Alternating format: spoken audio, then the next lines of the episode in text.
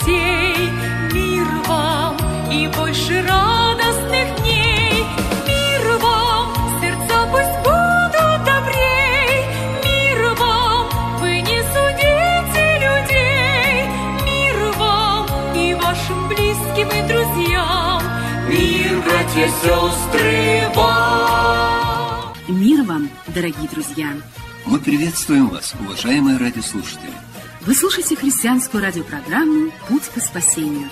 Проповедует пастор Вячеслав Бойницкий. Мысль, которую мы сегодня разберем, откроем, это о намерениях сердечных. Вторая книга царств, седьмая глава, с первого стиха. «Когда царь жил в доме своем, и Господь успокоил его от всех окрестных врагов его, тогда сказал царь пророку Нафану, «Вот я живу в доме кедровом, а ковчег Божий находится под шатром». И сказал Нафан царю, «Все, что у тебя на сердце, иди, делай, ибо Господь с тобою».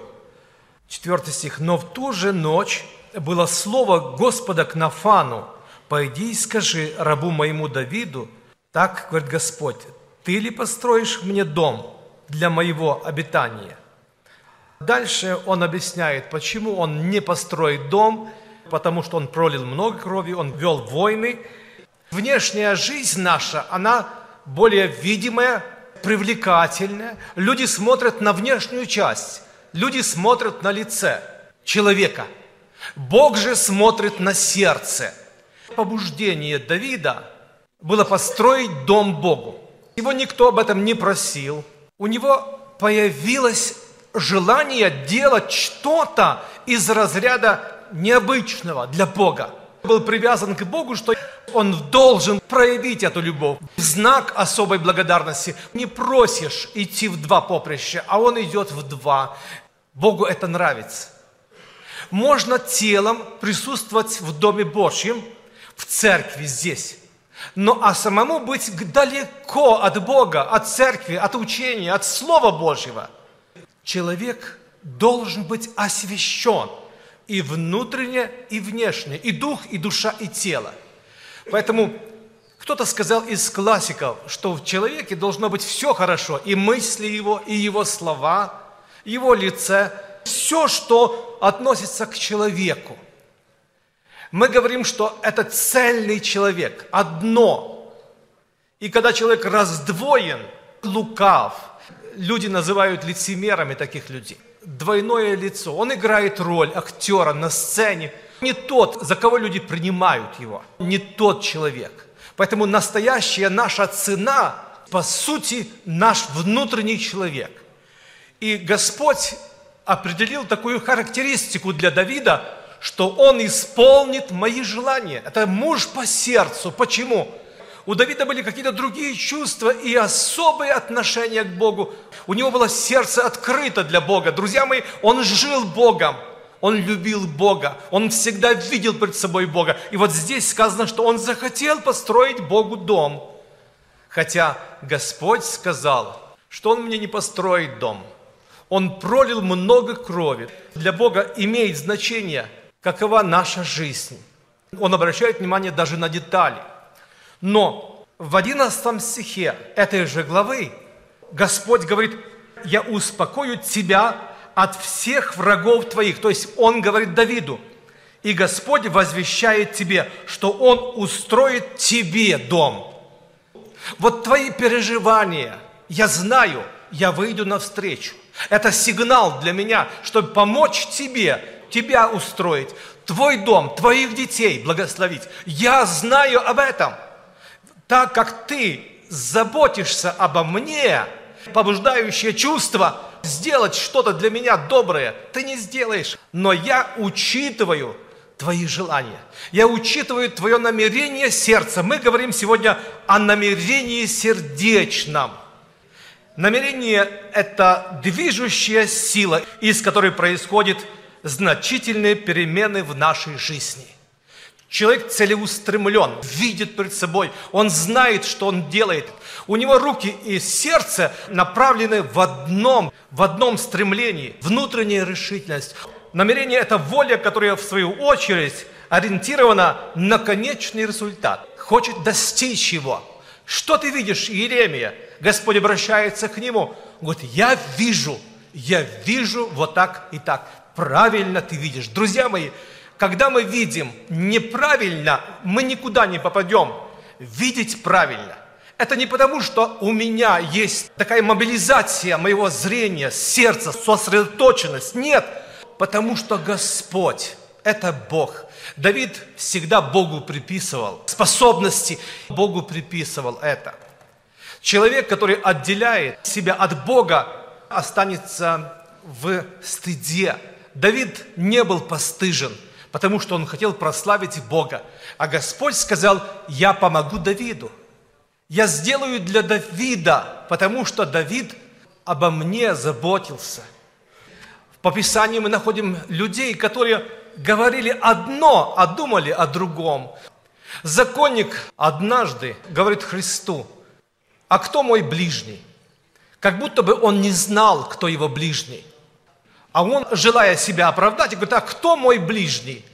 Христос говорит очень кротко, объясняет, объясняет ему притчу даже и нам о милосердном самарянине. Вы также помните случаи, когда Мария омывала ноги Христу слезами, вытирала волосами своими, мазала его миром драгоценным. И кто-то заметил, за сколько можно было за это масло вырученные деньги собрать для нищих. Помочь нищим, вот какое доброе вроде желание. Но это лукавство сердца, это недоброе намерение. Но сказав это, не потому, что они заботились о нищих, мысль моя, чтобы то, о чем мы говорим, мы переживали. Чтобы мы никогда не говорили то, что мы не переживали, но потому что оно хорошо продается на базаре. Такая позиция хорошо воспринимается людьми. Слава Богу, ты хорошо сказал, но ты это сказал только потому, чтобы получить одобрение от людей. Человек, который иногда скажет то, что другие не скажут. Снова же Нафанаил перед нами – не очень лестное, сказала Христе. Может ли быть что-нибудь из Галилеи доброе? Христос сказал, израильтянин, в котором нет лукавства. Важно, чтобы мы говорили искренно, от сердца, чтобы мы действительно переживали одно. Приходится платить по счетам, полную цену, когда мы говорим правду. Потому что сказать правду – это неудобный случай. Кому-то не угодить, мы живем в такое время, когда люди не очень любят правду. Я не говорю за верующих. Да и верующие попадают в этот разряд часто. Мы живем в обществе, когда люди говорят то, что воспринимается, продают то, что покупается, то, что нравится. Это общество сегодняшнего дня, этот мир, в котором мы сегодня живем. Давид имел желание доброе, что-то сделать для Бога. Но Господь говорит, я все знаю, я знаю твои нужды, я знаю, что ты сам нуждаешься сегодня в устройстве твоего дома. Может быть, не в богатстве, ты нуждаешься в защите, ты нуждаешься в том, чтобы я обезопасил твой путь, хранил твоих детей, помог тебе, и я это сделаю для тебя, говорит Господь, за то, что ты захотел сделать это для меня. Бог также адекватно благословляет Авраама за то, что ты не пожалел сына своего. Я вижу, что ты боишься Бога. Бояться Бога – это не жалеть что-то для Него. Быть открытым, щедрым, не скупым. Любить Бога – это быть открытым. Ты не пощадил, ты не пожалел сына для меня. Теперь я вижу, что ты боишься Бога. За это он обещал Аврааму большое благословение в жизни. Помните, к нам приезжал Поляков Николай, он рассказывал за первых русских, которые приехали в Орегон – и они слышали за десятину. Им сказали, что десятину, если дашь в церковь, то Бог во сто крат или в десять крат благословит тебя. У них было 200 долларов. Услышав эту проповедь, положили последние свои 200 долларов на тарелку.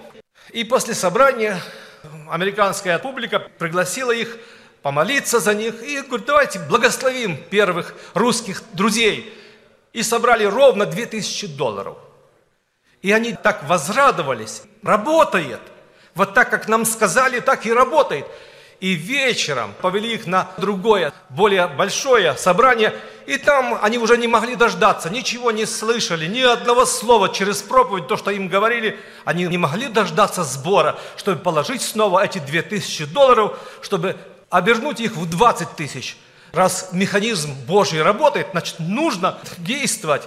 Они положили эти две тысячи долларов, когда был материальный сбор, их тоже пригласили, за них помолились, и на этом закончилась процедура встречи с русскими друзьями у американцев. В данном случае механизм не сработал. Друзья мои, не работает, когда не от чистого сердца, когда есть лукавство. Почему Христос высказал такую мысль? Иван от Луки, 14 глава, 12 стих.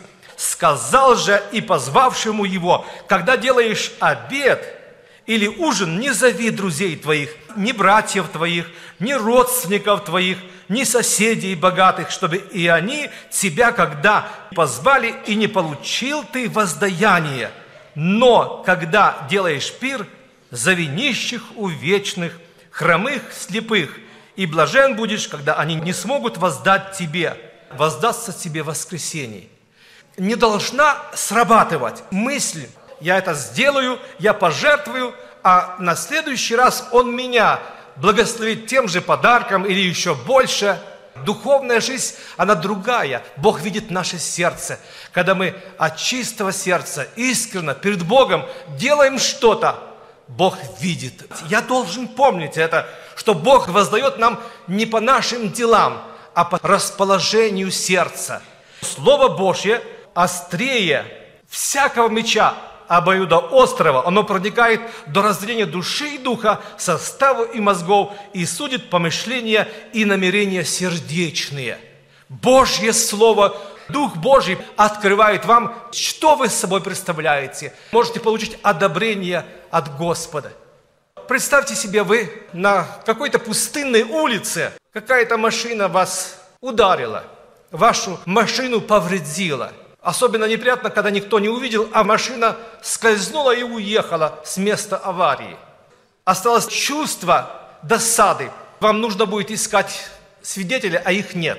Но вдруг вы замечаете, что полицейский в это время, его машина, и он мигалку включил, и мгновенно погнался, остановил, и так легко и благостно на сердце, что кто-то увидел, что кто-то заметил, да не просто кто-то, а блюститель порядка – заметил и остановил нарушителя, который вас обидел, ударил вашу машину.